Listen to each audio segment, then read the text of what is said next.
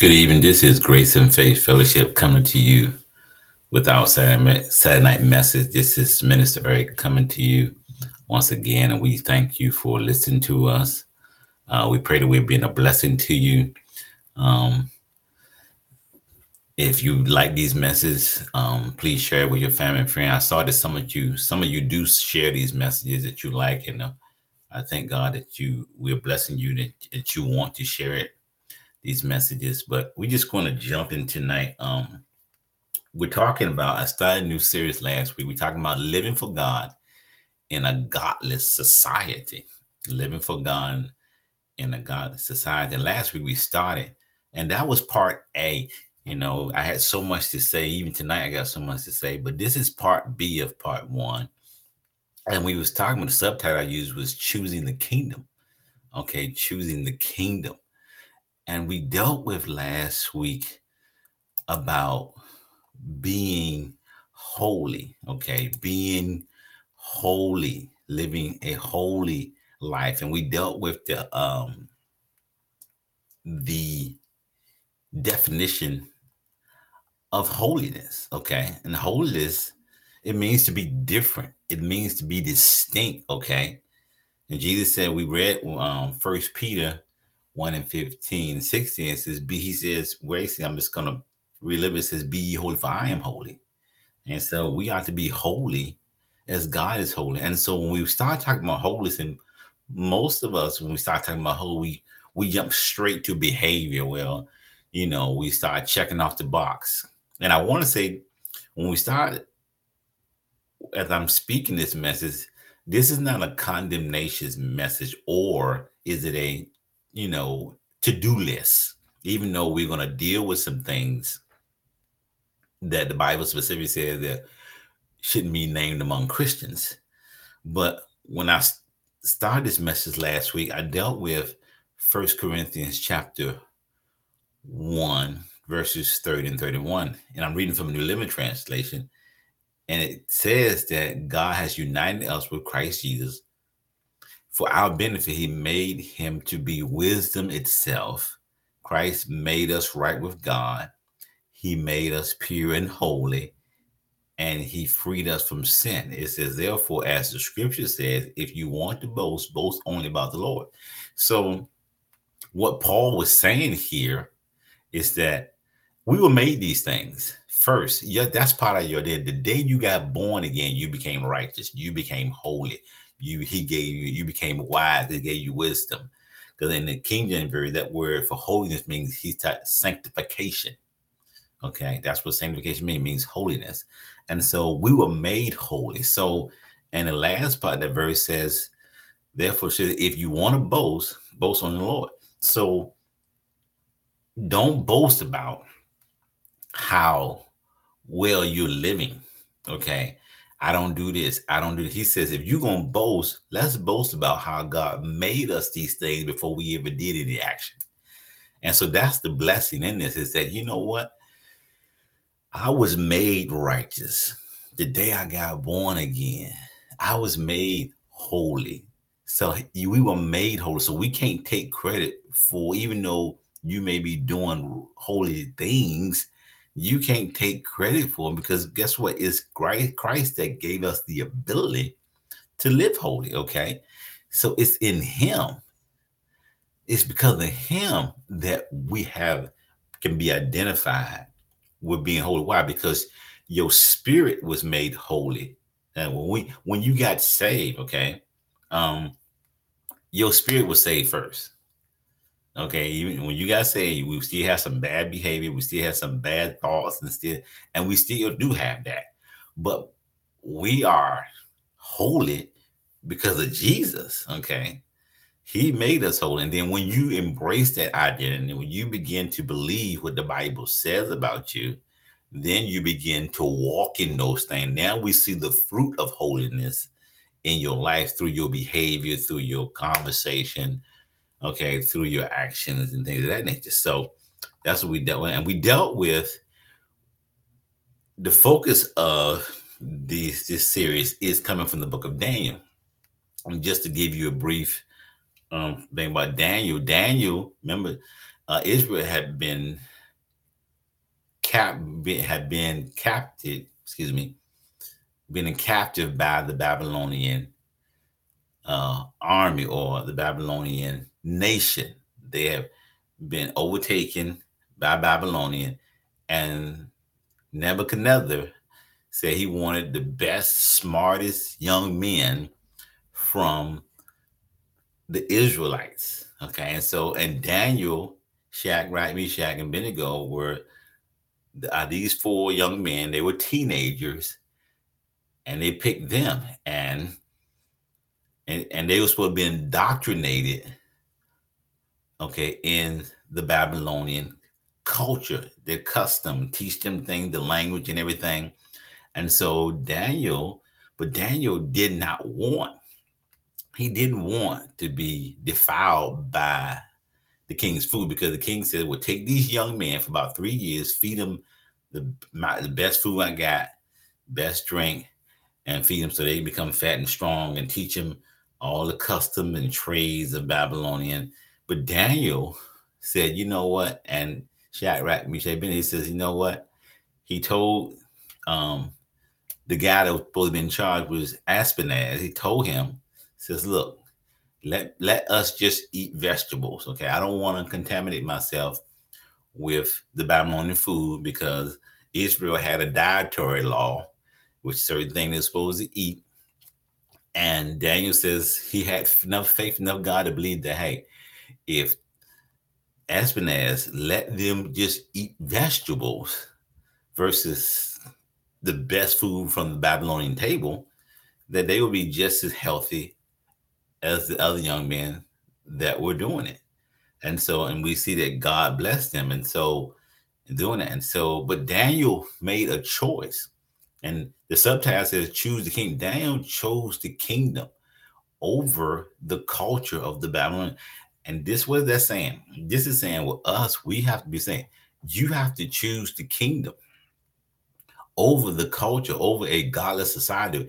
And we said, we know we live in a godless society. When we look around all the things that's going on in our land and all the things that we see that come against the Bible, things that the Bible have condemned, we see a lot of things going on in society that are not what the word of God says. And the truth is, the Bible tells me it's going to get worse. And so here's the thing: how do we believe? How do we, as believers, live in this godless society live for God. How do we do that? And Daniel gives an example. We first have to choose again. It starts with a decision. As I said last week, it starts with a decision. And we dealt with two scriptures last week. I'm just going quickly. We dealt with uh, Matthew's 5, 13 and 16. Okay. Where it's about we are the salt of the earth and we are the light of the world. We have a responsibility. Okay. We have a responsibility okay, a responsibility as believers to be salt and light. Salt preserves, you know, light shines in the darkness. We have a responsibility because it says we are to shine light. We're not to be hid. And so you and I have to be like the world. We have to be salt because without that, the Bible says without salt, if the salt is no good, it is trampling on the feet of men. You're worthless. You have no influence. You have no power. You know, people are not going to believe you. People are not going to see Christ through you if you choose to buy into their culture, buy into their ideas and thought process. And you're not going to, it says, hey, because what it really dealt with in that scripture is that if we not salt, this is if imagine you took the Christian out of the world, it would be like Sodom and Gomorrah.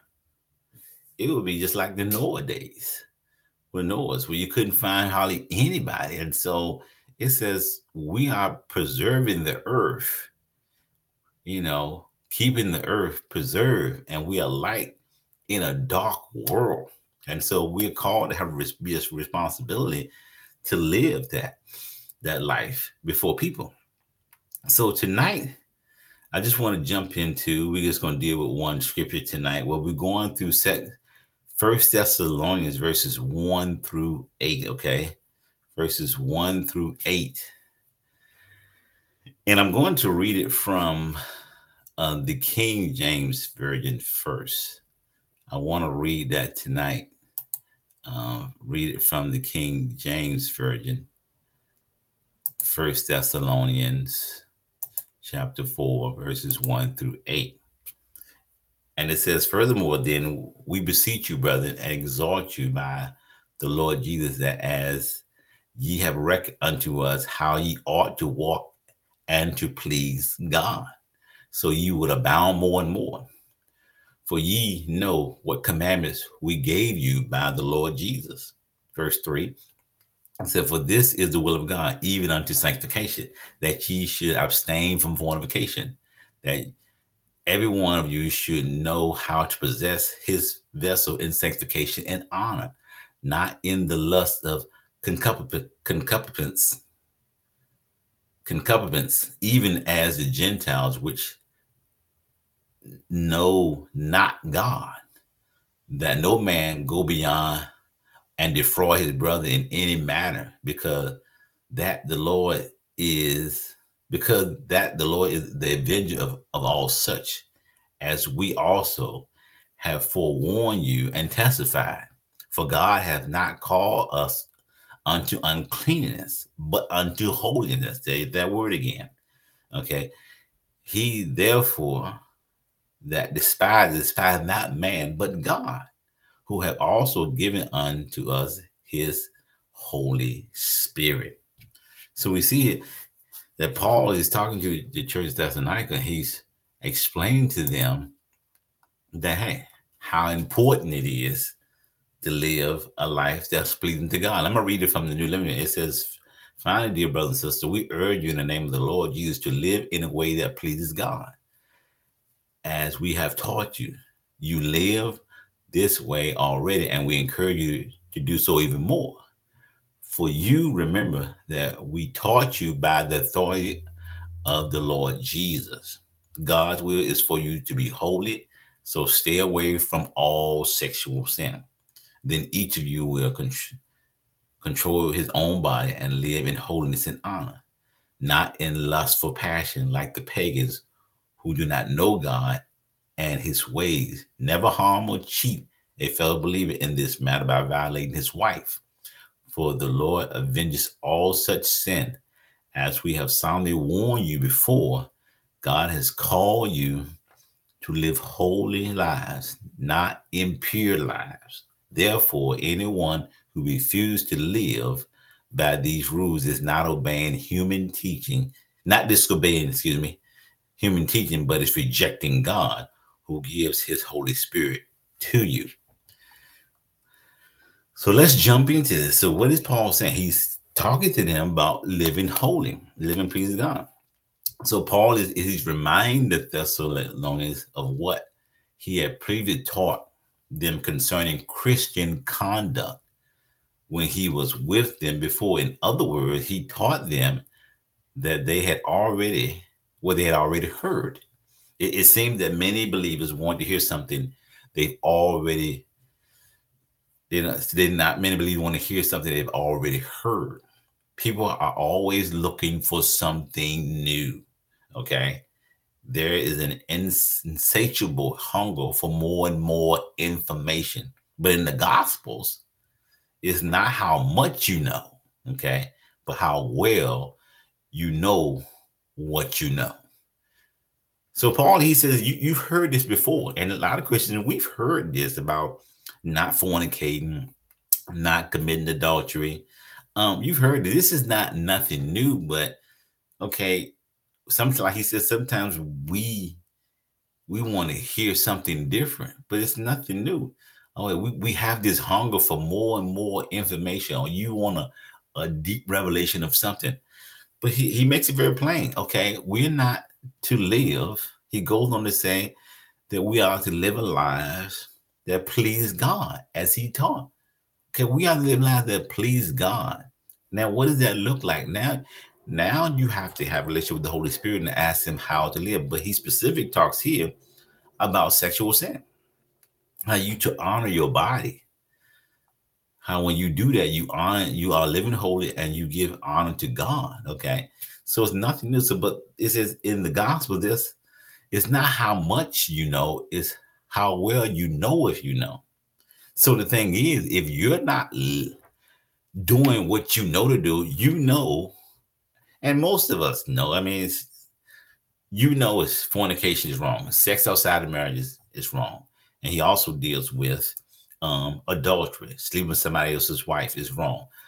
These things we know, but unfortunately, these things are in the body of Christ, and it and I will say this: they're in the body of Christ more and more now.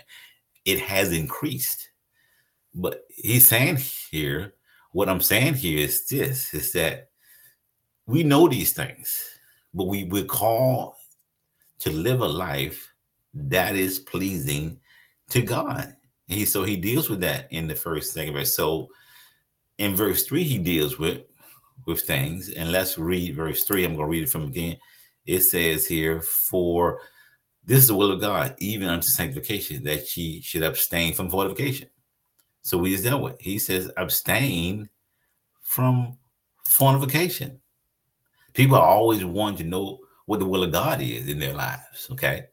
Usually they're looking for specific directions about their careers, um, their marriages, and other things until they do the general will revealed in all scripture. There is no reason to expect specific directions so we want God to reveal his will for our life.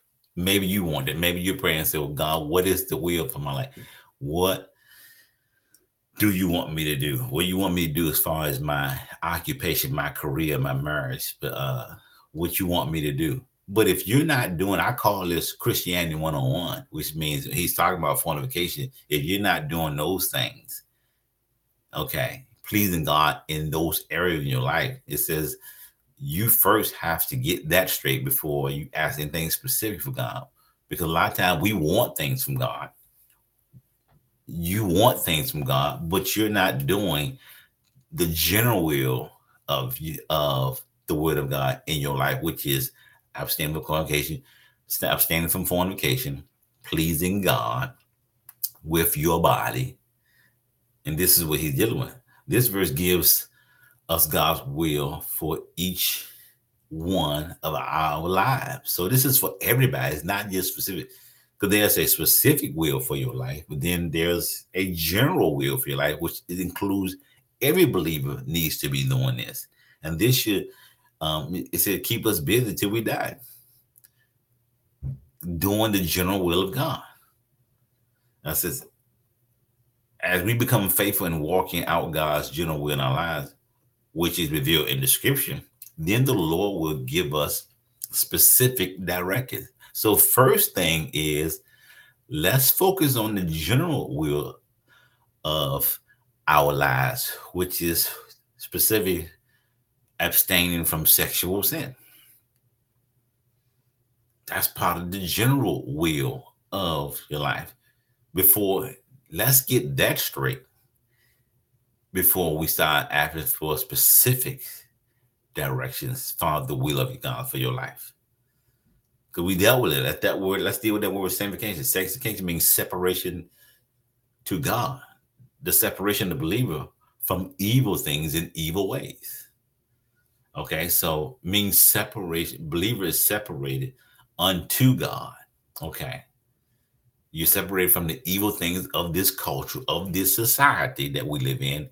We ought to be separate from the, the evil things and their ways. So now there's two types of sanctification in the Christian life. The first one is is our born again spirits. When I, when our born again spirits are instantly are instantly sanctified the moment we made Jesus our Lord. So we just talked about that earlier about we were made holy. First Corinthians chapter 1, verses 30. You were made holy. Your spirits were made holy the day you accept Jesus Christ your person. They remain this way, regardless of fluctuation in our actions. So now this is awesome here. Your spirit gets it. Your spirit does not fluctuate. Your born again spirit, the day you got saved, it doesn't fluctuate with action, even in your actions. Even though you may miss the mark, and we all do, okay, your spirit doesn't fluctuate. It doesn't mean that, okay, one moment you're holy, the next minute you're not. Your spirit don't do that. Your spirit remains holy. Okay. This is this is the thing that God did in our spirits. He made us holy, made us righteous. It does not fluctuate according to your actions. Therefore, the sanctification that has already taken place in our spirit is a constant that forms the basis of our relationship with Jesus Christ. This is why God, when He looks at us, He doesn't see our sinfulness because He deals with us based on spirit to spirit. This is why God doesn't reject us. Okay, because your spirit remains constantly in holiness. Okay. And that is the basis of our relationship with Jesus Christ. And thank God for that. You know, so our behavior fluctuates, you know, and we grow in becoming better and better in our behavior and our conversation, but our spirits don't do that. So the day you guys say your born again spirit was made holy and it stays that way. It is 100% holy right now. And it does not fluctuate based on your behavior. But the second is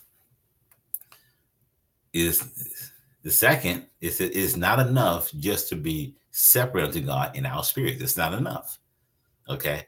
What has taken place in our spirits must manifest in our actions. Let me say that again. So we just talked about how your spirits have been made holy and made righteous.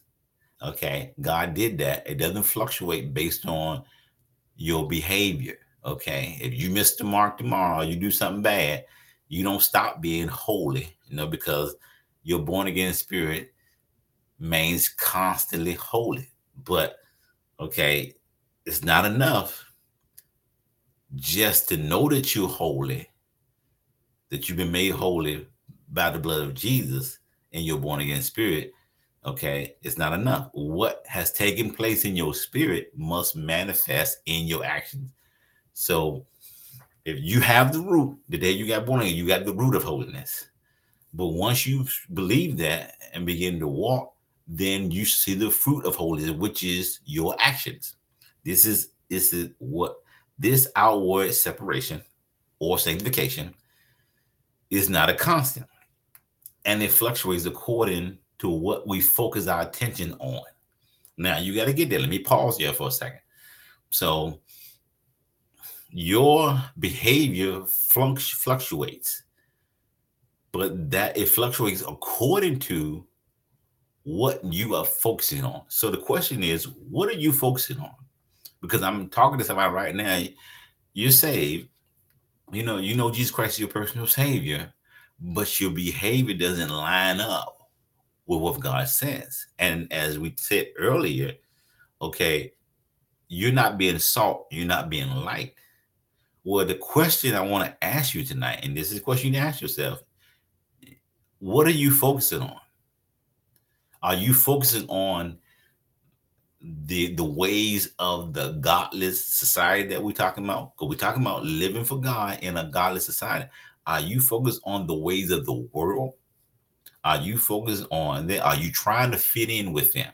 Because remember we talked about Daniel. Daniel didn't, didn't want to fit in. Shadrach, Meshach, they did not want to fit in. Daniel says, "Hey, I'm living in an ungodly society, but you know what? I'm distinct. I'm the different. I don't want to be identified with them, even though I'm in this guy. I can live in it. Notice that Daniel, they lived in it, but he didn't want to be totally identified with that society, and we shouldn't want to neither. So this goes back to your actions. Are your actions in line with the word of God? Because you know, we like to once again, you may have a bad day, but the question is, we should be growing and growing in grace as the Bible talks about getting better. But the question is, maybe you're struggling because your your attention is focused on not on Jesus, but on the ways of the world. So what do you got? The Bible even talk about? I think it's in Proverbs where it says, "He says, son, attend to my word." He tells them, attend to my word. Means that focus on my word. That's what he tells what to uh, focus on. Focus on the word of God and what he have to versus on focus on the culture that surrounds us that we're living in. And we know we have to live in this world, but we should want, we should desire to be different. Okay. And so we have already been sanctified in our born again spirits. Okay once and for all. Means that your spirit is complete, it's 100% Holy Ghost, okay? Filled with the Holy Ghost. So we are already been sanctified and born once and for all. And we are progressively redu- reproducing that sanctification in our actions day by day. So your, your, your born again spirit is 100% holy and it doesn't fluctuate but we are progressively growing in our actions day by day. Okay, day by day. This is how we grow. Okay, so Paul also deals with, Paul tells them to flee from fornication. We read that. He says, flee from fornication. And in this verse, he says, it is God's will that we abstain from fornication.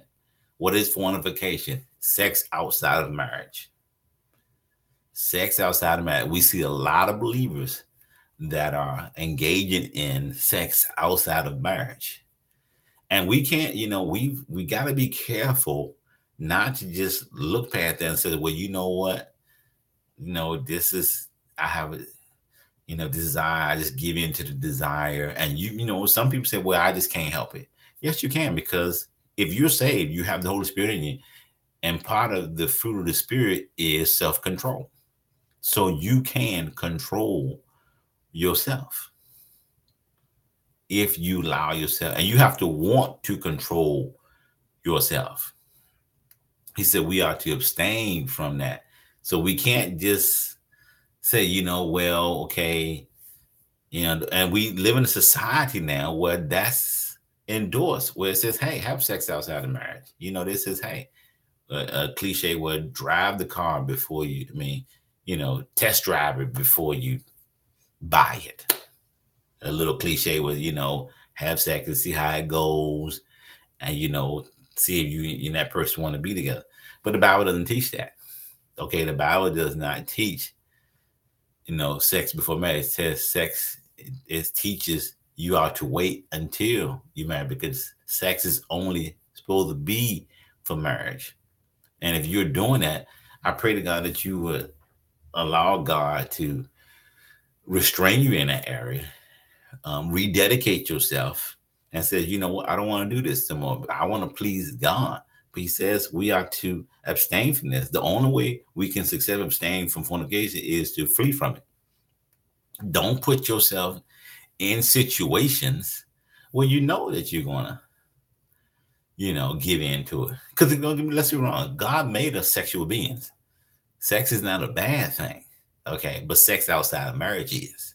And we know with sex outside of marriage come a lot of diseases and unwanted pregnancies and all kinds of things. You know, emotionally, you can get damaged with when you give yourself to somebody and then they walk away and no longer want nothing to do with you. You know, so emotion, you're damaged. Now, when you do get married, you are not um, emotionally healthy for your spouse. And so Bible said we need to abstain from these things. This is the thing that God is trying to protect us from.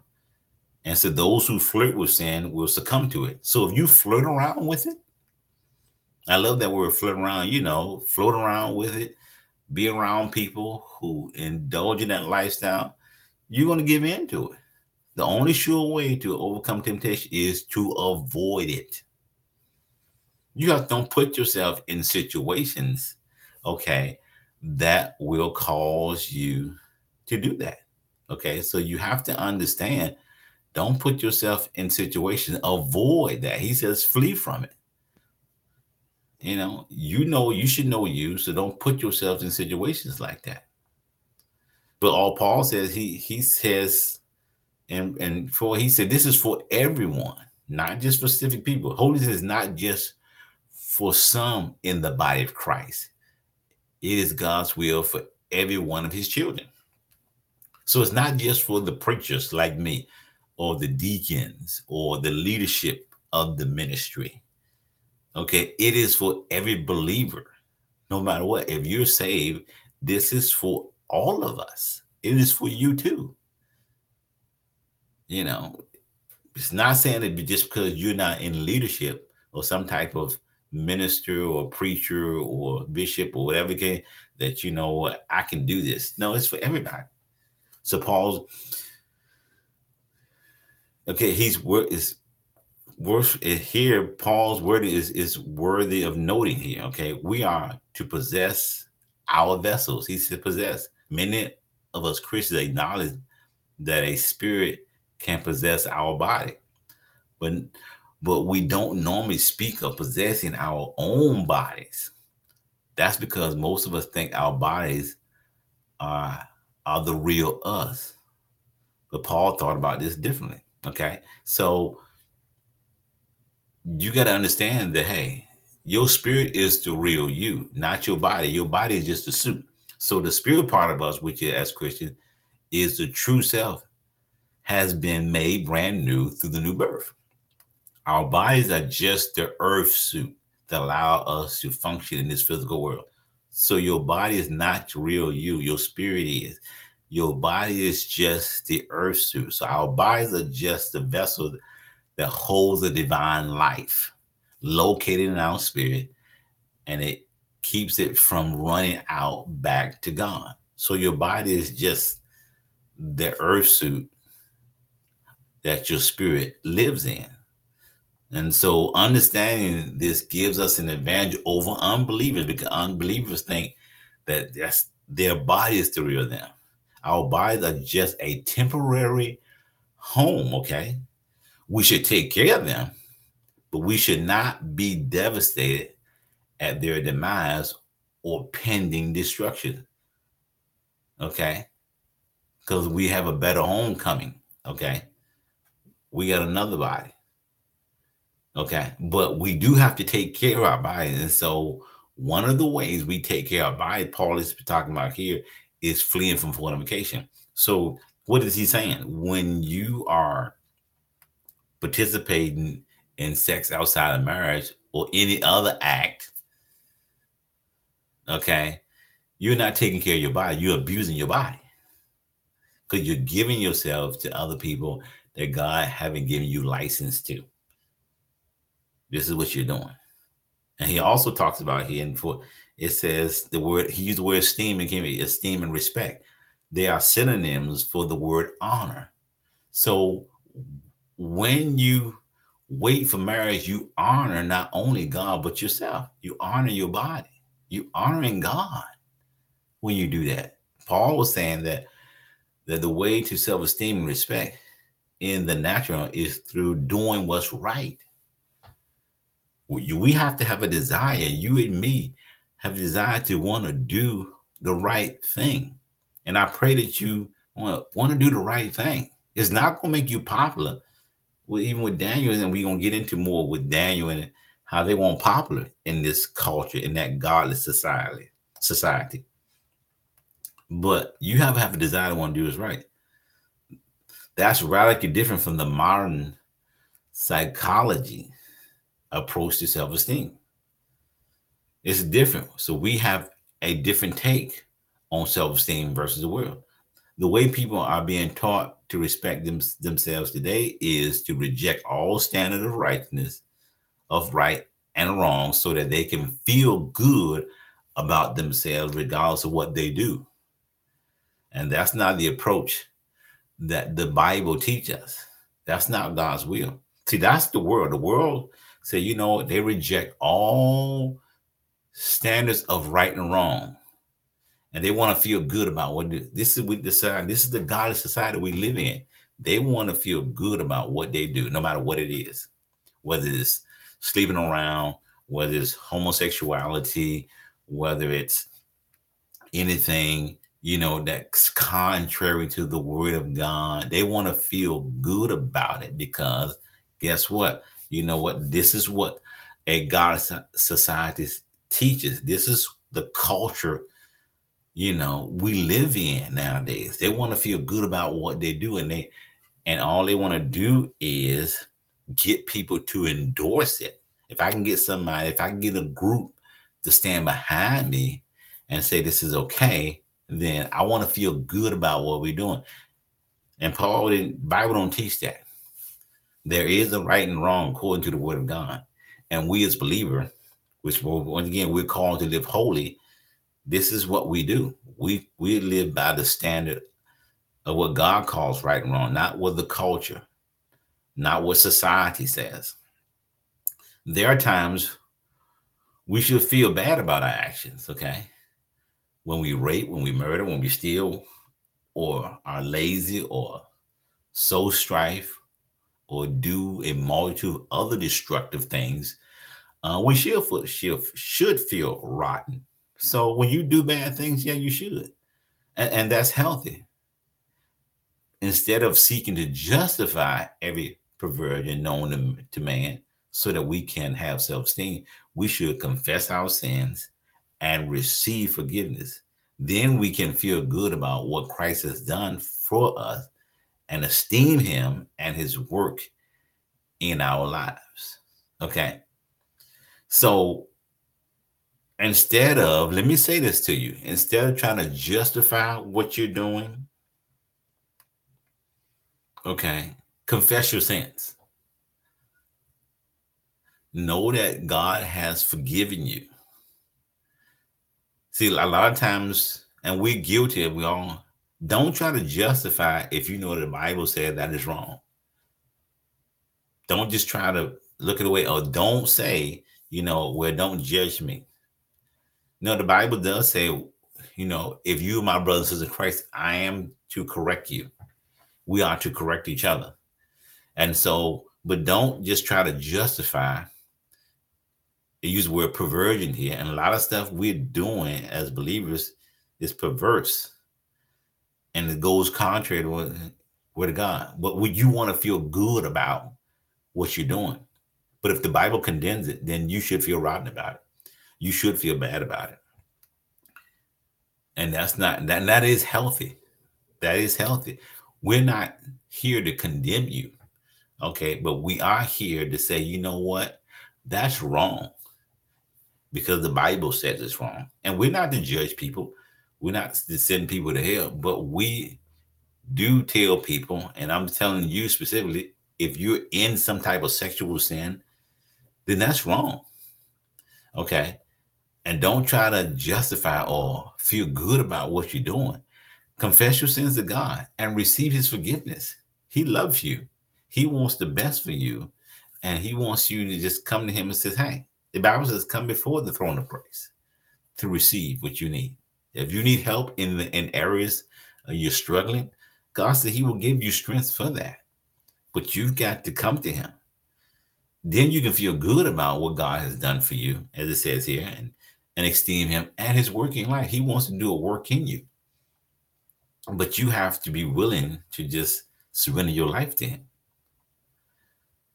And so Paul also talks about here the lust of concupiscence as the driving force behind the Gentile, the unbelievers. He said this lust of concupiscence is this ungodly lifestyle the, the new international version uh, translate this as passionate lust. That's what these. This is what the the society that we live in have. They're just lustful, and sin is conceived in our emotions. That's where it starts in your emotions. Okay, but sin rules through emotions, while sanctification honor rules through actions. See, that's what sin starts in your emotions, and leads you. But while sanctification rules in your actions, and that is not to say we divorce ourselves from emotions. Okay, we rule our emotions instead of letting them rule us. So that, like I said, once again, you're going to emotion. But as I said, we are sexual beings, but that shouldn't rule you. You should rule your emotions. You should be able to control yourself. Okay. When it comes to sexual sins, you should be able to control yourself. Don't deny that you have those feelings, but understand, you know what? God has given me the ability to control myself, and I can wait until I'm married and have my spouse, and then and then I can act on those emotions as God intended for us to do. And so we talk about verse five. It says Paul said that that there's no there should be a difference between the conduct of the Christian and the non-Christian. There should be a difference. Okay. Christians should have the nature of God in them, while lost people have the nature of the devil. That should translate into Christian eh, the Christian lifestyle being as different from the worldly lifestyle as much as God is different from the devil. There should be a difference in the way you're living versus what the world is living. There should be a difference. People should be able to see a difference in your lifestyle. There should be a distinct difference. The way you're living versus the way they are living. The way you talk versus the way they talk. There should be a difference. In verse 6, Paul, Paul had just said that it was God's will for the believers to live sexually impure lives. Here in the same sentence, he advocates honesty in believers dealing with others. He even placed a judgment on God from God upon those who defraud their brothers, which he didn't mention while speaking about sexual sin. This is not to say that the Lord is more concerned with integrity than sexual impurity, but it is say that he is just as concerned about how believers treat others as he is with moral purity. So he also deals with how we treat each other. How do we treat each other as believers? We ought to be treating each other, and the world should be seeing how we treat each other. Because the Bible said we would, the world would know we are His by the way we treat one another, how we love one another. And so it goes into those who are truly born again have a covenant with God that ensures them that he will never hold their sins against them. So God's not holding your sins against you, okay? Man's sins, past, present, future, are placed on Jesus. So what if a Christian defrauds their brother? Does God judge them for their sins? Okay, so we we just talked about okay, God's not holding your sins against you. Okay. Past picture, he's not holding. So if you dishonor your brother, does God judge? Well, it says God is for justice against dishonesty. He is not against those who act dishonestly, especially if they are his children. But he will take a stand against their actions. Therefore, if believers defraud other brothers, God will correct that wrong and bring justice to light. He is not against the thief, but is for the victim. Let me say it again. So, so God is not against people, but if you defraud somebody, you hurt somebody, God is for the victim, and He do want them to be vindicated. And so, if you you've treated somebody wrong, uh, there are going to be consequences. And here's a good example. He said, imagine a father who has a dishonest child. The father loves his child but if the father has integrity, he will not support his child's dishonest ways. A godly father will not lie so that his children could defraud someone. And a godly father will turn to his children and make amends if he knew his child had stolen for some from someone. Yet the godly father would love his child and do anything within the law to help that child. Likewise, God loves and is for all his children. But let wayward children beware. God will not help you con other believers. He will expose you and defend the right, but he will never stop loving you. So I thought this was a good example. Okay. And for you who are parents out there, you wouldn't, you would still love your child, but if you knew your child was doing something wrong, you wouldn't defend it. A good parent would. A good parent is not going to defend their child's bad behavior and allow them to, to hurt somebody or steal from somebody and not do anything about it. And so our Godfather the same way. He he he loves us, but God's not gonna stand back and allow you just to con somebody. He will, you know, allow the enemy to expose you. Okay. He would never stop loving you, but he will expose you to things that, okay, you know what, that's wrong. So God's not going to defend you wrong.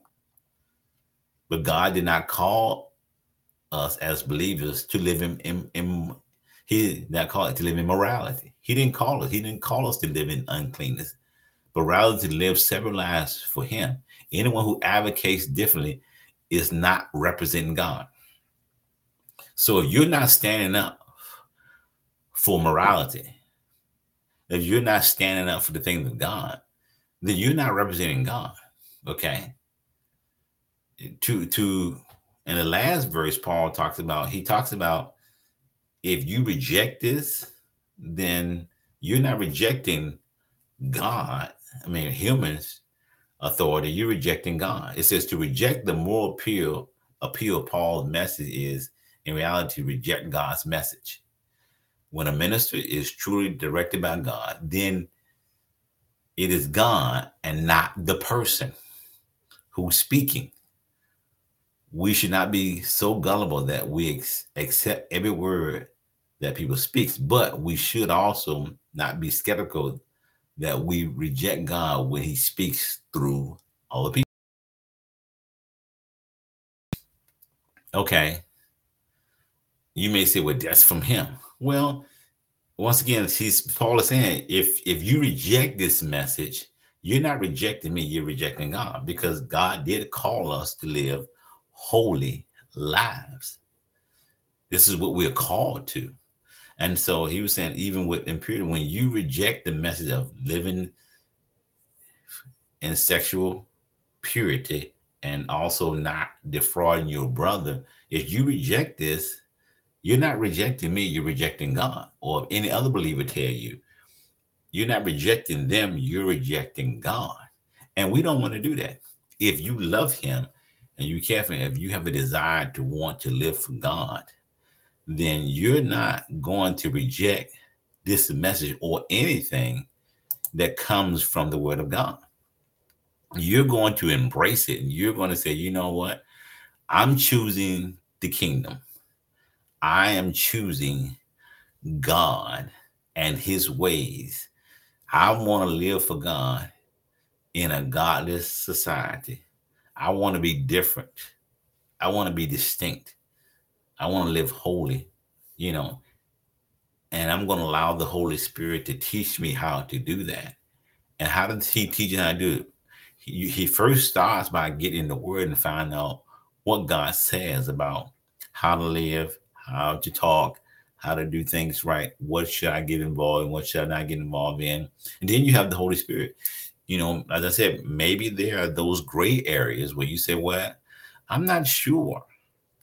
We talked last week about how all things, it's in Corinthians, I think chapter six, First Corinthians chapter six, it says all things are permissible, but all things are not beneficial for us. As Daniel found out, hey, Daniel and Shadrach, Meshach, and Abednego, they like, you know, they could have participated in the culture, and they would, and they could have feared of being caught, and you know, by the king, but they trusted God. And they said, you know what, we want to be different.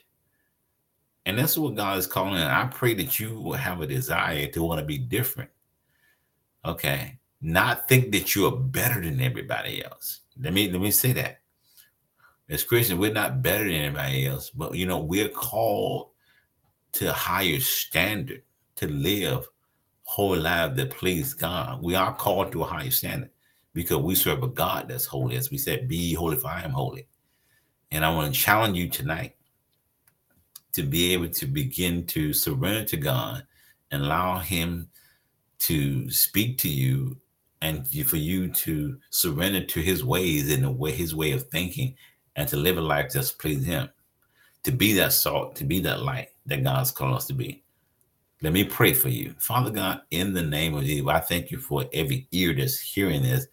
And I thank you for your word going forth. In the name of Jesus, God, I come against any s- sexual sins that's holding our brothers and sisters back. We take authority it. And I declare them delivered from any sexual sin that's had them in bondage. Satan, man, we break that hold on them right now in the name of Jesus. God, I pray that they would begin to seek your word and seek you about how to live a life that's pleasing you, how they should live differently in an ungodly society, how you've called them to live holy. God, thank you for giving them the strength and the ability and a desire to please you, even in a wicked world. And I praise you right now. I release the anointing of God on your life to be who God called you to be, to live holy, to live, be different, to be sanctified, first of all, by the Holy Spirit. And in our action as we embrace God, what you have placed on the inside, that it flows through our action and through our behavior and through our talking, and that you may get the glory. In Jesus' name we pray. Amen. Thank you for listening. Once again, we'll be back with you again on next week, and we'll have part two of Living for God in a Godless Society. Once again, thank you and bye bye.